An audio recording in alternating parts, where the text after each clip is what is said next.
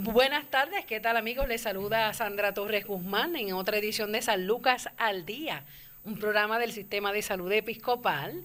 Eh, hoy vamos a dialogar nuevamente con la doctora Enid López, directora del Centro de Salud Conductual del Centro Médico Episcopal San Lucas. Buenas tardes, doctora, ¿cómo está?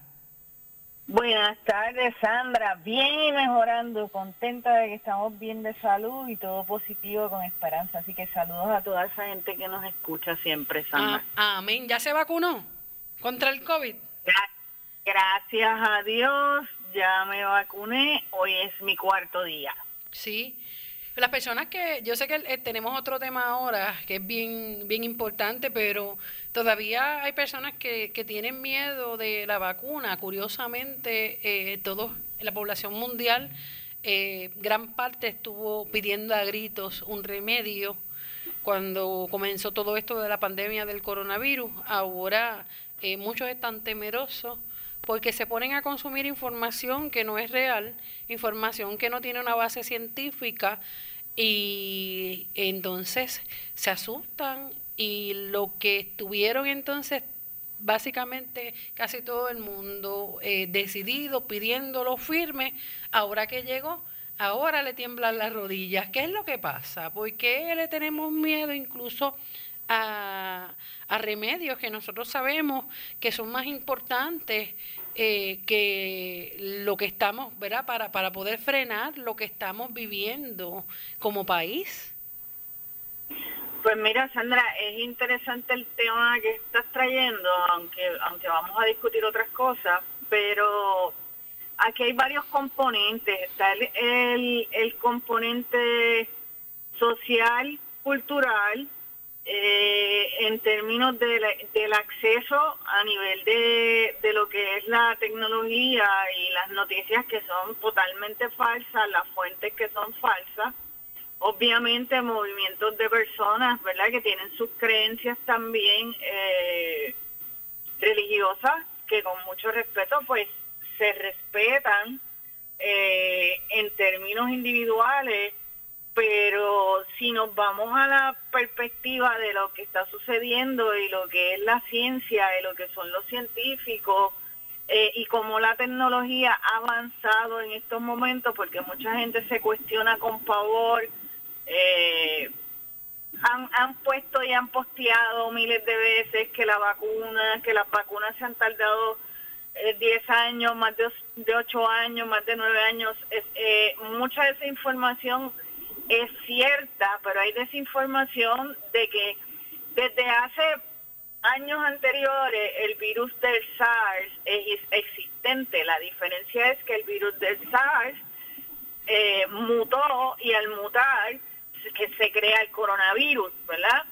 Ya habían unas investigaciones, o sea, la ciencia parte de esas investigaciones a desarrollar la vacuna. Entonces tenemos que tener conciencia de que la tecnología de hace 10 años no es la misma que estamos viviendo hoy en día, por lo tanto el movimiento de muchos científicos de una compañía tan importante como lo es Pfizer a nivel mundial, eh, con sus adelantos tecnológicos y sus medicamentos, eh, la misma Moderna, que ya se aprobó la vacuna oficialmente también para para ser expuesta en, este momento de emergencia, eh, son compañías de renombre, son compañías serias que no van a arriesgar eh, esa seriedad eh, en términos de realizar una vacuna, como piensa mucha gente y muchos movimientos, que es algo para dañar nuestro DNA genéticamente y reprogramarlo. Eso no es cierto. Eh, los componentes de la vacuna no son el virus, eh, que mucha gente piensa que le están transmitiendo el virus.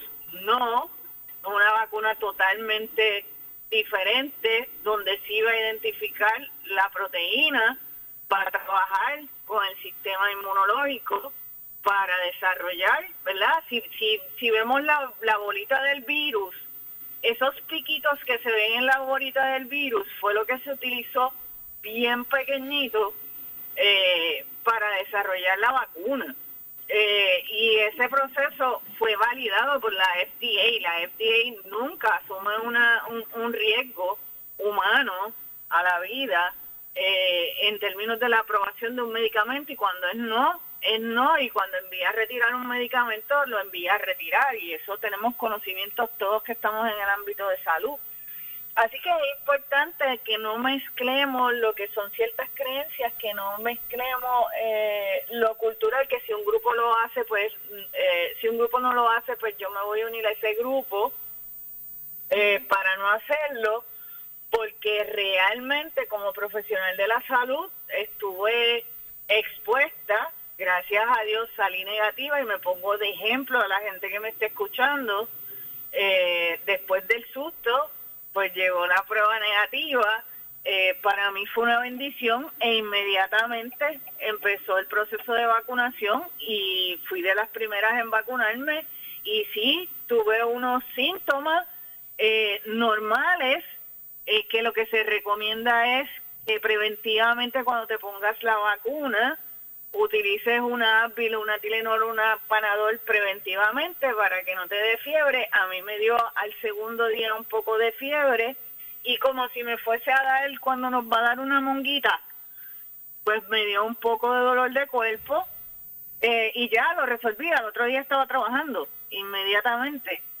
Claro, y no es a todo el mundo que, que, va a tener esos efectos. La mayoría, incluso médicos que han estado reportando a través de sus cuentas, por ejemplo, de Twitter, eh, eh, manifiestan todo lo que ha acontecido desde el momento en que se vacunaron. Hay algunos que reportan y es el 85% que, eh, que lo reportó de, de, las primeras personas, miles de personas, las primeras 40 mil que se vacunaron, el 85% va a experimentar dolor en el brazo, básicamente igual que cuando son también administradas otras vacunas. Eh, y claro, como hemos discutido con expertos, doctora, eh, lo que está buscando la vacuna, lo que provoca la vacuna es, es que el cuerpo produzca una proteína, como usted dice. Eh, no le están inyectando el virus vivo, ni el virus atenuado, ni el virus muerto, como ocurre también con otras vacunas que también son importantes y que han logrado disminuir y hasta erradicar enfermedades que cobraron la vida de miles y miles, eh, por no decir millones de personas eh, en el siglo XX. Eso es así, Sandra. Y un ejemplo de esto es la vacuna de influenza, eh, que sabes que es una vacuna bien importante en estos tiempos. De hecho, este es el momento de la influenza, donde todavía siguen muriendo miles de personas. Y obviamente la vacuna de influenza, no a todo el mundo, pero hay muchas de las personas cuando se la ponen que sienten los mismos síntomas. El dolor en el brazo, eh, a muchos le ocasiona fiebre y como si tuvieran un, catarro que le dura uno o dos días, eh, no más de eso. Y la vacuna de influenza se sigue poniendo todos los años. O sea que es importante que entendamos que este movimiento hacia una nueva era de salud y hacia combatir el COVID es sumamente necesario y sobre todo para que tengamos éxito se tiene que vacunar eh, por al menos el 70% de la población. Obviamente, Sandra, por ejemplo, hay unas personas que no se pueden vacunar, eh, que tienen que tener un release médico y esas son personas que son que, que, que tengan un trasfondo de operación de corazón abierto, que hayan tenido un ataque cardíaco, que tengan severidad de alergias eh, y que esté evidenciado. Eh, esas personas pues tenemos tienen que tener un cuidado, ¿verdad? Y, y, hacerse unas pruebas de laboratorio antes de exponerse a una vacunación y eso es entendible. Pero el 70% de la población, para que podamos combatir este virus, es sumamente necesario que se vacunen. Entonces estamos en campaña de, educación, de orientación, y una de las cosas que mucha gente eh, criticó en las redes, y quizás tú lo viste, era, pero ¿por qué van a vacunar los profesionales de la salud que están en primera fila?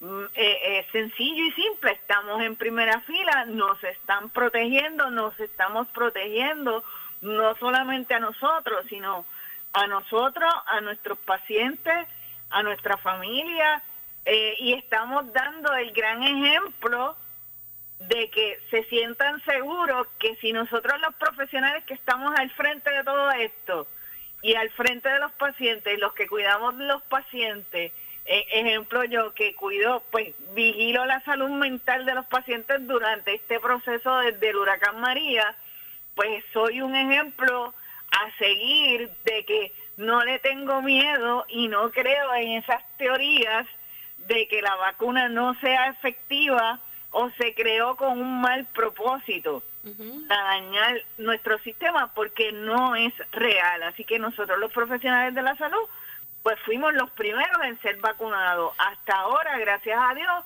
no se ha reportado eh, ningún daño, ningún efecto secundario que no sean los que indicó la vacuna eh, diferentes. De hecho, ustedes son los que están trabajando la emergencia de cara a cara, están en la línea de fuego, como bien menciona, recuerdo una, uno de los, de los tantos talleres que, que tomé cuando trabajaba en salud eh, con el respetado rescatista y director interino de la oficina del negociado de, de emergencia, eh, Nino Correa, eh, y entonces, pues una de las preguntas que nos hizo, la mayoría eran pues profesionales de la salud, yo en el área de, comunicación, que también es bien importante en ese andamiaje, nos preguntó una, algo bien sencillo, en una emergencia, ¿quién es la persona más importante? pues mucha gente, pues la persona que vamos a ayudar, hubo distintas respuestas. Y para sorpresa de, de nosotros, ¿verdad? Nos, nos confrontaron con, con nuestra eh, propia eh, con, nuestra propia eh, verdad y es la persona más importante en una emergencia es la persona que está trabajándola, el rescatista, y, no, y no es que, y, y, en esto, ¿verdad? Lo digo con mucho respeto, no me malinterpreten, y es que una persona que está en la línea de fuego, tiene que asegurarse que está bien, tiene que asegurarse que tu familia, su familia no está bien, porque entonces todas esas preocupaciones de cosas que pudieran estar ocurriendo va a afectar la forma en que se desempeña y la manera en que hace su trabajo. Son personas que arriesgan sus vidas Incluso cuando en épocas también de tormentas, de huracanes, lo sensato es que cada quien se quede en su casa, menos que usted tenga una emergencia o esté trabajando y no irse a novelería. Eh, entonces, pues son personas que arriesgan sus vidas, llegan a esos extremos, incluso por personas que, que son insensatas y se van a, a retar las olas del mar, se van a retar los fuertes vientos, todo esto. Y entonces es lo mismo, esto es una emergencia mundial, pero es una emergencia de salud, es igualmente válida cuando tenemos una, una, una emergencia eh, inminente, una emergencia real, con otro escenario de desastre natural. Estamos hablando de una emergencia, por eso es que en este momento los primeros que tienen que vacunarse y no es que los demás no sean importantes, pero son las personas que están trabajando el día a día, estos héroes anónimos que tanto aplaudíamos los primeros meses, pues ahora estamos viendo que llegan las vacunas, se vacunan ellos, luego entonces en esa misma importancia, según vayan llegando las vacunas, eh, las personas entonces mayores de 65 años, los adultos que residen eh, en centros, ¿verdad? Eh, ya de, de vivienda, para adultos mayores, las poblaciones que tienen también, eh, que están en riesgo, que tienen distintas condiciones también de salud. Eh, poco a poco va a llegar a todo el mundo, pero lo importante en esto es que eh, llegó lo que tanto esperábamos. ¿Qué vamos a hacer, doctora? Sí, es importante que la gente se eduque. el Departamento de Salud tiene toda en su página, tiene toda la educación respecto a la vacuna, eh, tiene los afiches, tiene todo lo que tiene que ver con cómo se desarrolló eh, la vacuna y sus procesos y los efectos secundarios posibles que pudiese causar eh, y el por qué es tan importante vacunarnos. Y definitivamente el por qué es que, que, estamos en una emergencia mundial, eh, que el COVID es serio, eh, que vamos a tener que seguir. La vacuna no significa, no es sinónimo de no continuar con las medidas de seguridad eh, saludista, lo tenemos que seguir haciendo, pero obviamente unidos logramos entonces combatir el virus porque nuestro sistema inmunológico va a tener esa inmunidad que es necesario. Y me gustaría repasar, aprovechar la oportunidad, Sandra, porque la, eh, eh, que la gente sepa que, que las vacunas, como dije, han sido evaluadas exhaustivamente con, con ensayos clínicos y han sido aprobadas porque reducen de manera sustancial la probabilidad de contraer el COVID-19. Eh, también es importante que sepan que los expertos sigan estudiando el virus eh, y todas las consecuencias que trae el virus para evitar que las personas continúen propagando este virus que ha sido tan difícil eh, manejarlo. Y dentro del proceso que puedan entender que todas estas medidas y todas estas herramientas que se han estado desarrollando se han, se han desarrollado con el propósito principal de que se produzcan resultados positivos y para lograr que se produzcan esos resultados positivos necesitamos entender y educarnos sobre qué es la vacuna.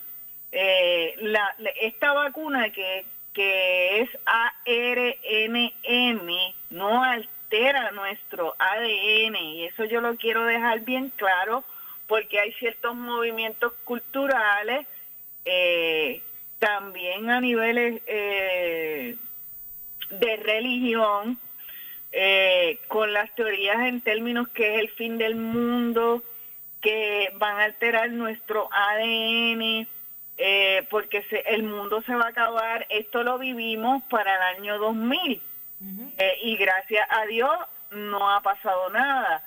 ¿Qué significa el ácido ribonucleico? Pues es un mensajero y puede describirse como las instrucciones para hacer una proteína, que es lo que estábamos hablando cuando eh, comenzamos. Esta vacuna, al tener este ARNM, no es capaz de alterar ni modificar ninguna composición genética. Eh, lo que hace realmente eh, esta vacuna de COVID-19 es que no ingresa al, núcleo de la célula, que es donde está nuestro ADN. O sea, yo quiero dejar claro eso porque no nos afectamos ni tampoco interactúa de ninguna manera con el ADN. Así que interactúa realmente con nuestro sistema inmunológico para producir eh, en alguna semana inmunidad luego de la vacunación. Por esto es bien importante eh, que entendamos cuál, cuál es el proceso de protección con esta vacuna.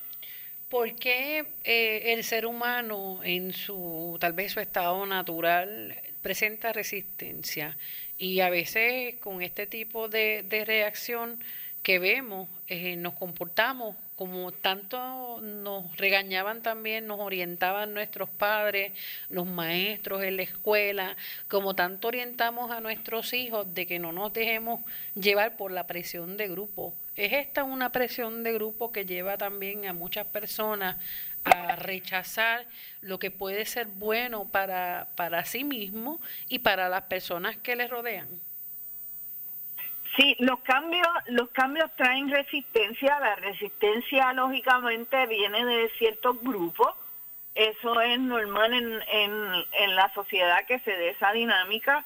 Lamentablemente, cuando se trata de salud, pues tenemos que ser autodidactas eh, y utilizar eh, todo lo que sea evidencia científica para lograr tomar una decisión eh, y fluir dentro de lo que es nuestra creencia versus también la ansiedad que ha causado todos los procesos de restricción, todos los procesos de este aislamiento, eh, ha cambiado nuestro ánimo también. Esto trae ciertos niveles de resistencia y lucha en contra de lo que se ve como una imposición.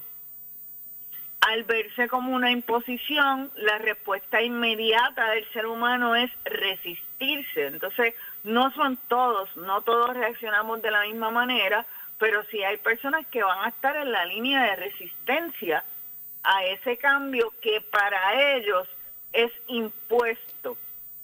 Pero realmente yo como profesional de la salud mental eh, entiendo el proceso y exhorto a que esto no es impuesto. Tú puedes decidir y hay un consentimiento y un protocolo completo antes de vacunarte. Eh, tú decides si te la pones o no.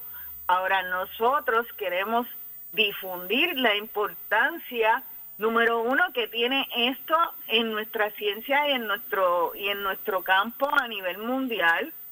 Dos a partir de esta vacuna y que se siga perfeccionando porque posterior a esto van a seguir saliendo medicamentos y van a seguir saliendo este vacunas y perfeccionando las vacunas no eh, porque esto es a nivel mundial. Y también para el futuro de nuestros niños, porque no quiere decir que el virus, el coronavirus se va a eliminar totalmente, esto va a tomar una trayectoria y una trayectoria de investigación, así que es necesario que estemos preparados porque puede surgir otra pandemia y eso o puede surgir otro virus como eh, a mí me dio este chikungunya eh, y fue y créeme que fue horrible. Y todavía los dolores en la, en, los músculos también son fuertes.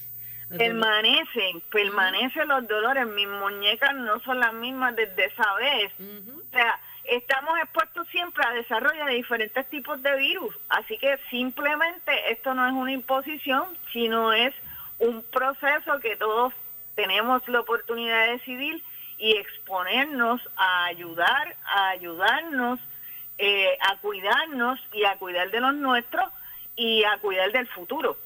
Así es, doctora, eh, para poner verdad a punto, para continuar con el otro tema, eh, es bien importante también, hay unas personas que están a cargo de, de adultos mayores, hay personas que están a cargo de personas con discapacidad intelectual, discapacidad eh, más bien, ¿verdad? Que no pueden tomar decisiones eh, por sí mismos y eso está así dictaminado a través de, del, mismo, de una decisión judicial, etcétera, etcétera, sea el caso. Eh, y entonces son personas que pues también van a tener la decisión de vacunar o no vacunar a ese ser querido y es bien importante el hecho de que eh, la persona esté consciente de que cualquier decisión que tome sobre ese ser humano va a afectarlo directa o indirectamente y esta no es la excepción.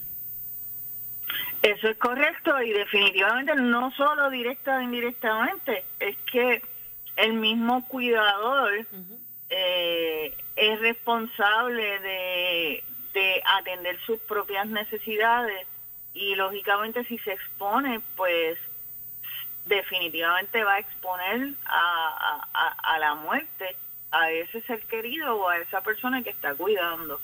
Así que lo más importante, Sandra, y es lamentable este a veces escuchar eh, comentarios o la gente posteando, criticando la vacuna, eh, criticando a los científicos, mirando desde la perspectiva económica, eh, cómo esto, cómo todavía hay gente, Sandra, que no cree eh, que el virus existe. Eh, y definitivamente eso es bien triste porque ahí tú ves cuán disociado, cuán bloqueado, cuánto poder eh, puede tener una creencia en el ser humano.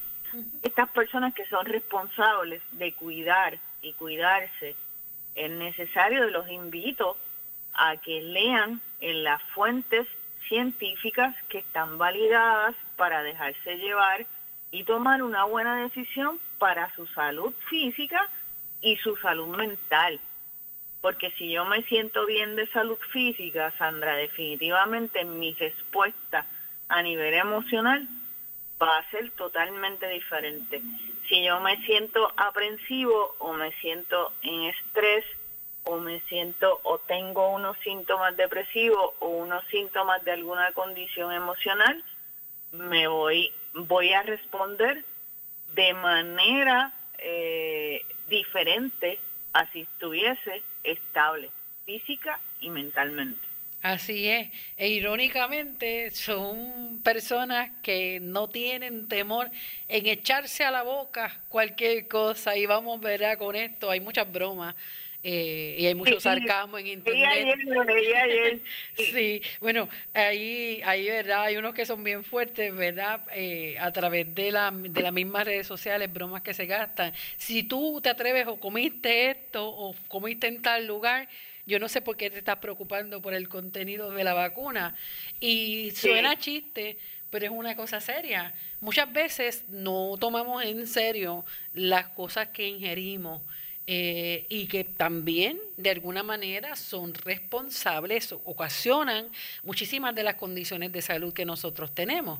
Eh, la, el colesterol alto, los problemas también muchas veces de presión arterial, eh, el desarrollo de ciertos tipos de cánceres que son, a veces son, están relacionados con problemas de obesidad, eh, e incluso el azúcar, el azúcar, la, diabetes, exactamente, la diabetes tipo 2, son tantas cosas que, que muchas veces ingerimos y entonces estamos preocupados por algo que, eh, que realmente sí, y, y, es válida, es válida la preocupación, uno tiene que, que instruirse, uno tiene que cuestionar, pero todo dentro de lo que es eh, la sensatez. y si usted, pues, mire, usted puede diferir, pero no vaya a alterar tampoco la, la, capacidad que tienen otras personas para digerir esa información que no es la misma y usted tal vez esté influyendo negativamente para que eh, otras personas desistan a ponerse algo tan importante como es la vacuna contra el SARS-CoV-2.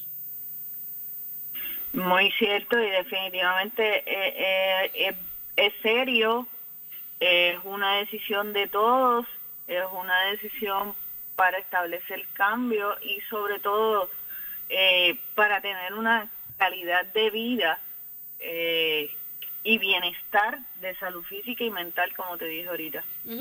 Uno de, los de los efectos que ha traído la, la pandemia del SARS-CoV-2 es precisamente los trastornos en nuestra alimentación, cosas que tal vez eh, algunos no habían experimentado otros eh, revivieron trastornos de la adolescencia, de la juventud, otros que simplemente pues continúan con un descontrol en esos alimentos que ingieren.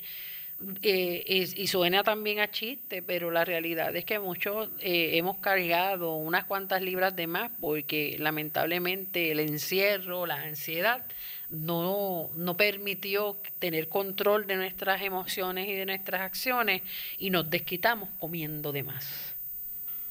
Definitivamente, y hay algo bien importante añadir eso en forma de broma en la pandemia, ¿verdad? Y en el, en el, en el, en el encierro, eh, habían bromas eh, en términos de que la nevera te hablaba y el microondas te hablaba ya eh, y lo único que hacíamos era, la familia, era pasar, levantarse y abrir la nevera. Eh, eh, en términos de lo que son los trastornos de la conducta alimentaria, están bien relacionados ahora actualizándonos con la pandemia al estrés, Sandra, y, y ese estrés se transformó porque nos llegó a todos.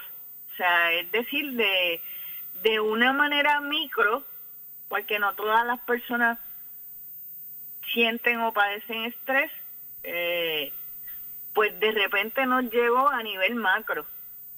Un estrés no esperado. Eh, convirtiéndose también en una epidemia a nivel mundial, especialmente pues nos ubicamos en Puerto Rico, pues sabemos que la salud mental ha ido en un deterioro desproporcionado y curiosamente hablábamos de las personas adultas, pero miremos también nuestros niños, nuestros adolescentes y nuestros adultos jóvenes. Y precisamente en el área sur se realizó un estudio por la Escuela de Medicina con 515 universitarios.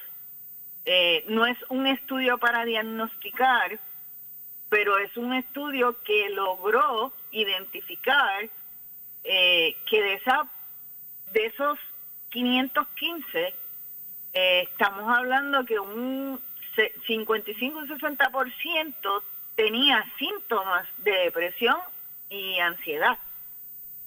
Así que así de serio es el proceso que ha causado y la secuela nos está dejando esta pandemia eh, y lo vamos a seguir viendo en el futuro, eh, porque esto no revierte hasta que va pasando el tiempo y las cosas van cambiando, entonces sí vamos a ver una sintomatología y sí vamos a ver una repercusión en términos de comportamiento y sí vamos a ver unos diagnósticos serios que vamos a tener que enfrentar y vamos a tener que tratar y es algo que es preocupante para nosotros porque definitivamente eh, una de las áreas que te causa dificultades, especialmente a la fémina, eh, más que al varón, es tener unas libras de más, es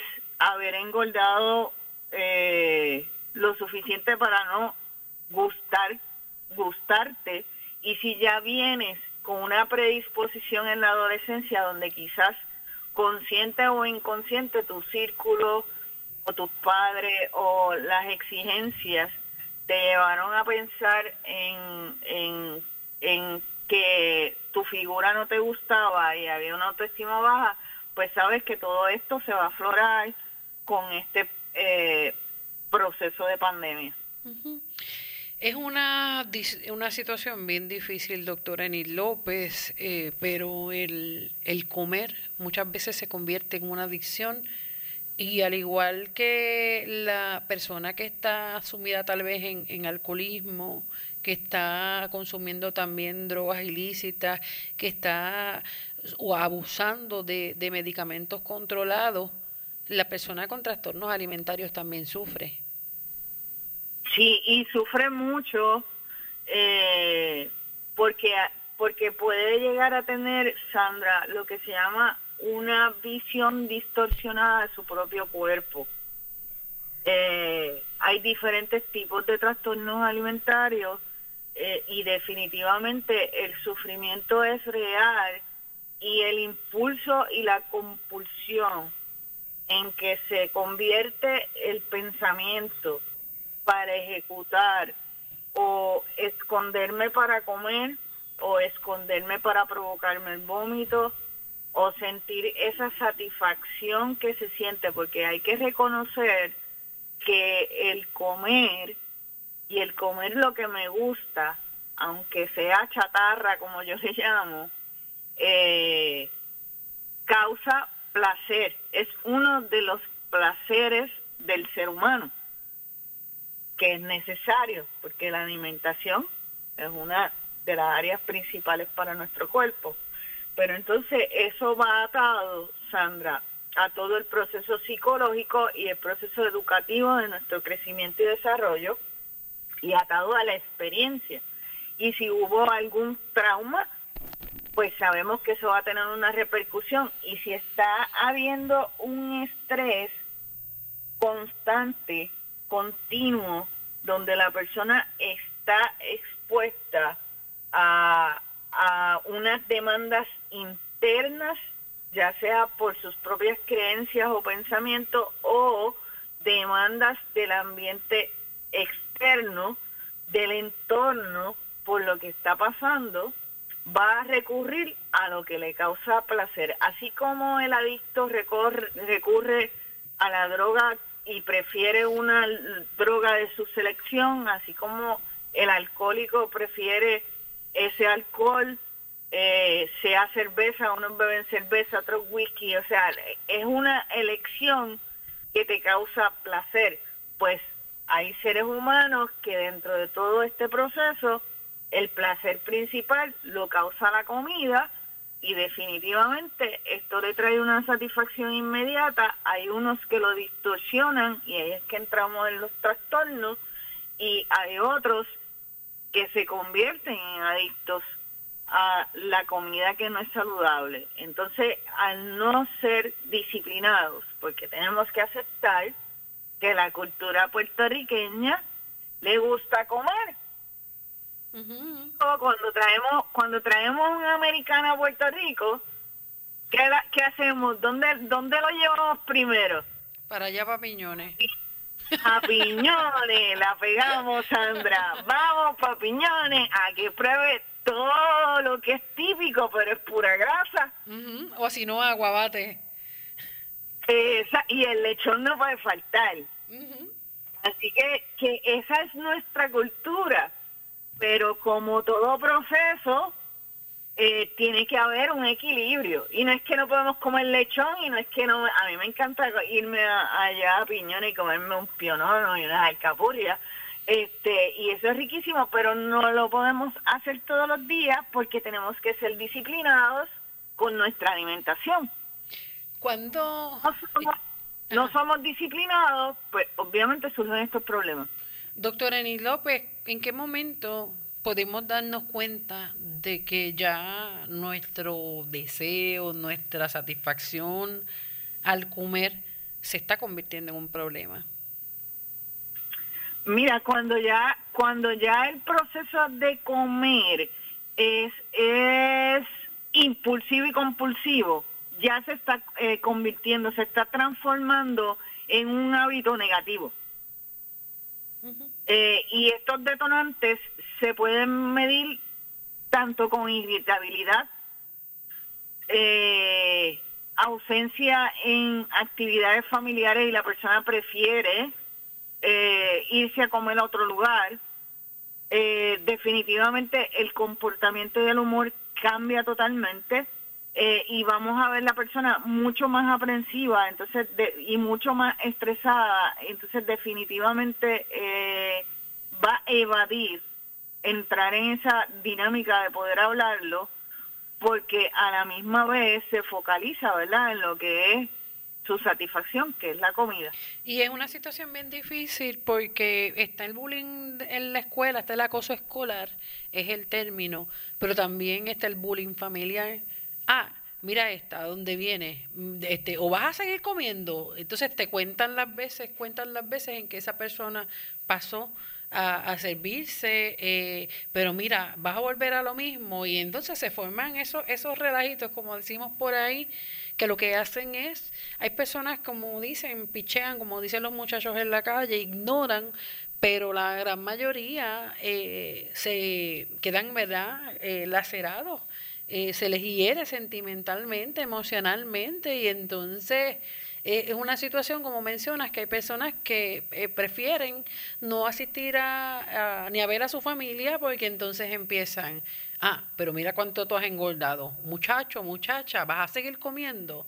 Eh, y entonces, pues empezamos con una serie de, de, situaciones que no abonan nada, en nada al clima de paz eh, de comprensión, de tolerancia, de solidaridad que debe imperar en nuestra principal base humana, que es la familia. Definitivo, eh, el entorno más importante de todo, eh, de todo ser humano, Sandra, es ese núcleo familiar específico, ya sea biológico, o sea por adopción, eh, es bien importante para nosotros porque es nuestro modelaje principal. Y definitivamente si no tenemos ese apoyo o si surge este tipo de comentarios, muchas veces no sabemos cuán vulnerable puede estar un niño, una niña, eh, un adulto, eh, un adulto joven en cierta etapa de su vida. Eh, porque no todo el mundo reporta, wow, cuántos adultos yo he visto cuando no se hablaba de bullying eh, y que mm, no hablaron de su niñez nunca, ni lo compartieron y pasaron unas vicisitudes que fueron bien crueles en su crecimiento y desarrollo con ellos. Eh, y fue en la escuela.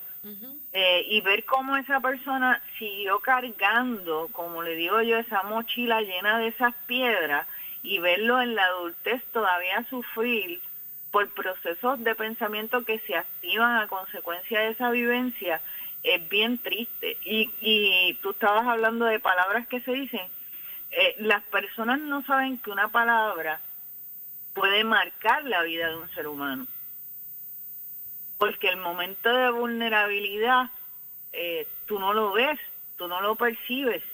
Eh, a veces no, a veces podemos ser crueles, no somos empáticos eh, y este y este y esta necesidad eh, que lo estamos viendo con las vacunas y lo, vimos con la política y lo vemos con cualquier tema, Sandra, de criticar y creernos los sabios del mundo sin tener la preparación que se requiere para tú manifestar un conocimiento, pues nos hace a veces eh, ser personas crueles.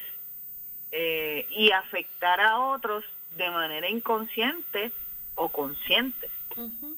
Muchas veces también cuando la persona tiene pareja y conoce eh, el comportamiento, ¿verdad? Porque hay familias que son alegres, se bromean unos a otros, se vacilan hasta, hasta ellos mismos y pues todo pasa, pero hay personas que incluso no tan solo se alejan ellos, sino que o nunca presentan o tardan en darle a conocer a su familia o ese nuevo amor o esa pareja para evitar que una o dos cosas que le hagan pasar vergüenza eh, contando, ah, pues si este era bien gordito, eh, muchas cosas así, o simplemente lo primero que entonces empiezan a examinar de arriba abajo si es muy gorda, si es muy flaco, eh, y cosas, mayormente no, nos fijamos en el peso y en la figura de, de la persona, que eso también trae problemas en las parejas que empiezan esas fricciones, empiezan esas situaciones de, ah, yo no voy para allá por tu familia porque tu familia esto, tu familia lo otro, eh, o simplemente se quedan, la crítica, o simplemente se quedan callados y van aguantando todo, todo eso hasta que llegue el momento y explotan. Sí, la crítica es continua y definitivamente a, a nivel de pareja estas dinámicas se dan este, de hecho, hay estudios, Sandra, que las personas que están casadas eh, tienen una tendencia a engordar. Eh, y definitivamente ahí vamos al proceso de que ese apoyo familiar o ese equilibrio que se requiere para el desarrollo de una disciplina, para que se convierta en un hábito saludable, eh, lo tenemos que practicar. Entonces, tenemos que practicarlo también a nivel emocional. O sea, comenzar a repensar eh, la manera en que podemos hacer una crítica que no sea una crítica destructiva, sino que se convierta en una aseveración positiva para poder ayudar. Pero para eso se requiere también mucho tiempo, mucha educación, hemos ido impartiendo esto de diferentes maneras, ¿verdad? Cuando se crea lo del bullying, cuando se trabaja con, con todas estas leyes que, que se han logrado y esta este, política pública. Pero eh, hay mucho camino para andar porque muchas veces eh, este, este sello, este label, esta etiqueta eh, es impuesta y lamentablemente viene del núcleo familiar eh, viene del entorno primario, viene de la escuela eh, y es inevitable que nuestros niños se afecten y cuando llegan pues a la adultez definitivamente tenemos diferentes tipos de trastornos con los cuales tenemos que trabajar. Hay trastornos eh, alimentarios eh, y hay personas que les ha, ¿verdad? los han llevado hasta la muerte, los ha llevado hasta poner en peligro su vida. Sí, tenemos artistas, eh, modelos, llegado a la muerte, modelos, eh, porque son ambientes competitivos. Eh, la belleza sabemos que es algo que, como estabas diciendo ahorita, este, tú miras el físico y te enamoras del físico pero no combinas el físico con el interior, eh, exiges belleza. Eh, muchas mujeres abandonadas, muchos hombres abandonados, porque pues me casé con algo bonito y de repente engordó o de repente cambió y yo quiero seguir con este concepto de belleza. Eh, y estas exigencias pues hoy por hoy han ido en aumento, no, no han ido disminuyéndose. Eh, y muchas veces nuestros padres por desinformación, eh, desconocimiento y también porque quizás lo aprendieron y se lo exigieron, eh, le exigen a sus hijos, tienes que estar flaco, tienes que competir, tienes que ser bello, desde pequeño los exponemos y los presionamos a, y no saben el efecto y el impacto psicológico que tiene en su comportamiento y en sus hábitos. En ese sentido, que eh, eh, esto depende también de, lo, de los patrones de crianza, pero cómo identificar que ya la, la situación que nosotros tenemos, como mencionó ahorita, se está convirtiendo en un problema o en qué momento nosotros tenemos que ir a buscar ayuda, porque esto necesita ayuda en distintas vías. Hay momentos en que eh, se convierte en una emergencia y usted tiene que correr para un hospital porque la, la situación de esa persona eh, o de uno mismo eh, peligra, ¿verdad?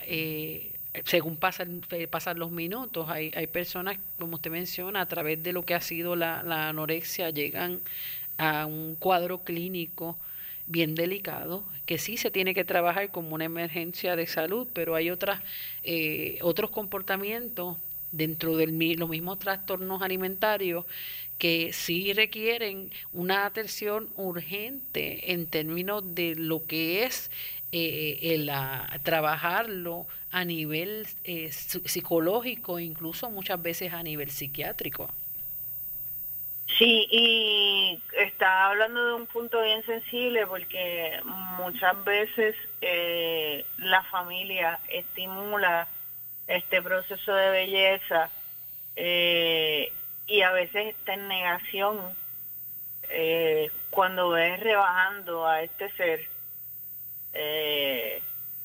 y el y esta persona que está en, en este trastorno suele esconder su cuerpo eh, por eso es bien importante y responsabilidad eh, del núcleo familiar eh, estar pendiente y vigilar, porque una persona desnutrida puede llegar a morir y es serio, entonces se complica porque se convierte, además de ser un trastorno psiquiátrico, se convierte en, en atención médica física necesaria, porque colapsan todos los sistemas de nuestro cuerpo.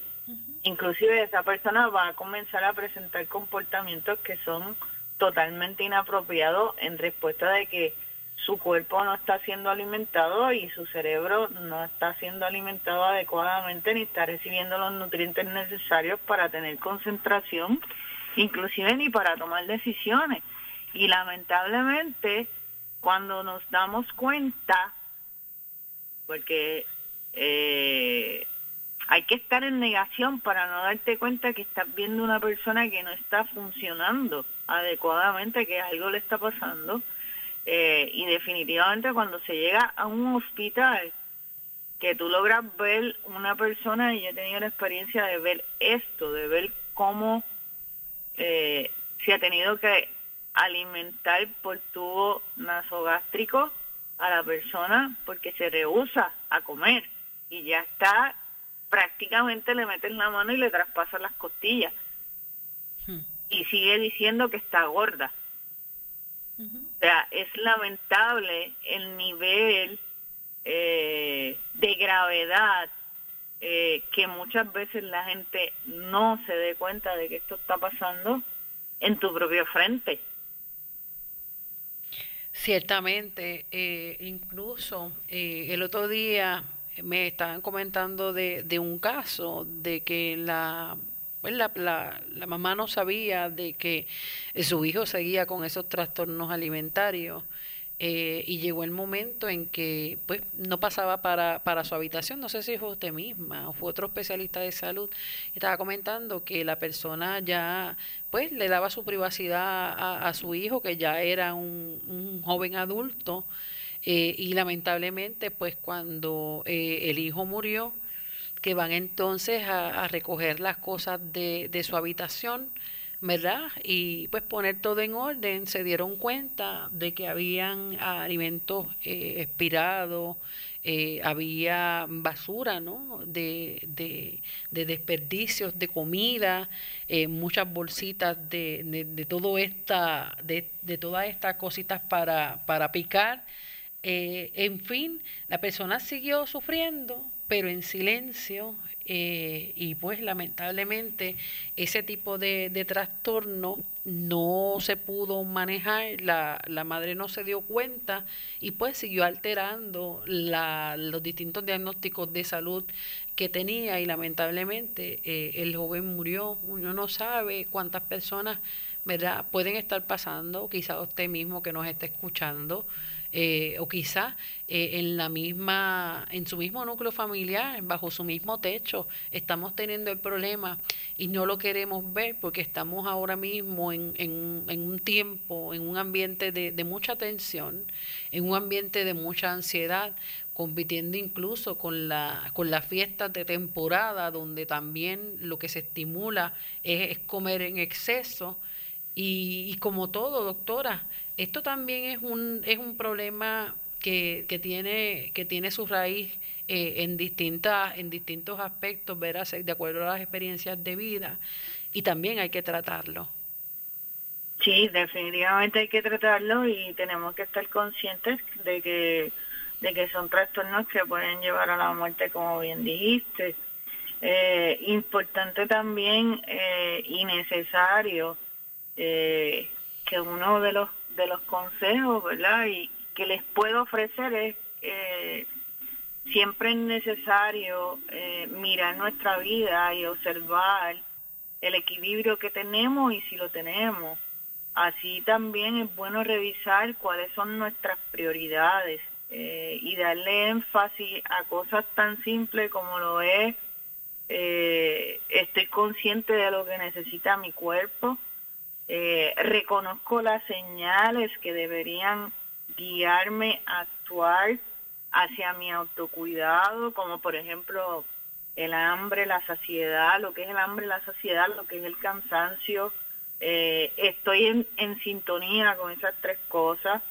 Considero al alimentarme qué es lo que más me nutre. Me alimento consciente de lo que estoy comiendo y disfrutándolo eh, he tenido o tengo suficiente descanso para la restauración biológica de mi cuerpo. Eh, he disfrutado, siempre es bueno pensar y siempre yo recomiendo, mira, haz un poquito de introspección antes de acostarte a dormir eh, y hazte la, la, la pregunta de si el día de hoy lo has disfrutado o si ha habido un momento en el día que lo hayas disfrutado. Eh, ¿Qué has aportado el día de hoy a tu entorno y a tu cuerpo? ¿En qué cosas has sido creativo? Eh, si estoy consciente de, realmente mis señales emocionales o las señales de mi, de mi cuerpo. Eh, si estoy mirando que mis relaciones o las relaciones de los míos o de los seres que quiero están siendo agradables o están siendo desagradables y si en un momento dado hemos sabido resolver situaciones o tomar decisiones en momentos de dificultad. Estas preguntas son guías para llevarte a la conciencia, ¿verdad? Y concientizarte de cuán importante es nuestro cuerpo, cuán importante es el cuerpo de los demás y cuánto tenemos que observar a los demás y observarnos nosotros mismos.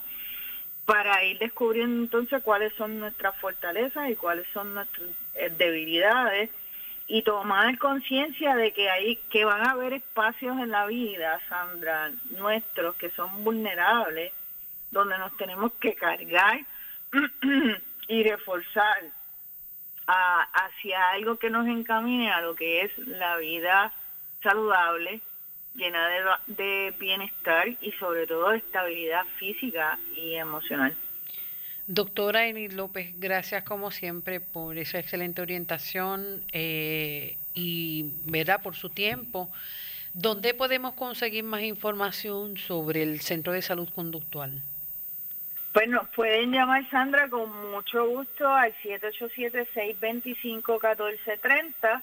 Eh, ahí lo estaremos atendiendo vía telefónica y respectivamente, de acuerdo a su necesidad, orientación, pues ubicamos, referimos, educamos eh, y próximamente pues esperamos que el 2021 traiga muchas bendiciones porque tenemos muchos proyectos dirigidos a lo que es la salud mental desde el Centro de Salud Conductual en el Centro Médico Episcopal San Lucas. Gracias, doctor Enil López. Muchas bendiciones. Bendiciones para ti y para todos los que nos escuchan y un fuerte abrazo. Igualmente, gracias doctora. Bueno, hasta aquí esta edición de San Lucas al Día. Recuerde sintonizarnos de lunes a viernes de 1 a 2 de la tarde por aquí, por Radio Leo 1170 AM, Radio Leo 1170.com. Buenas tardes, bendiciones.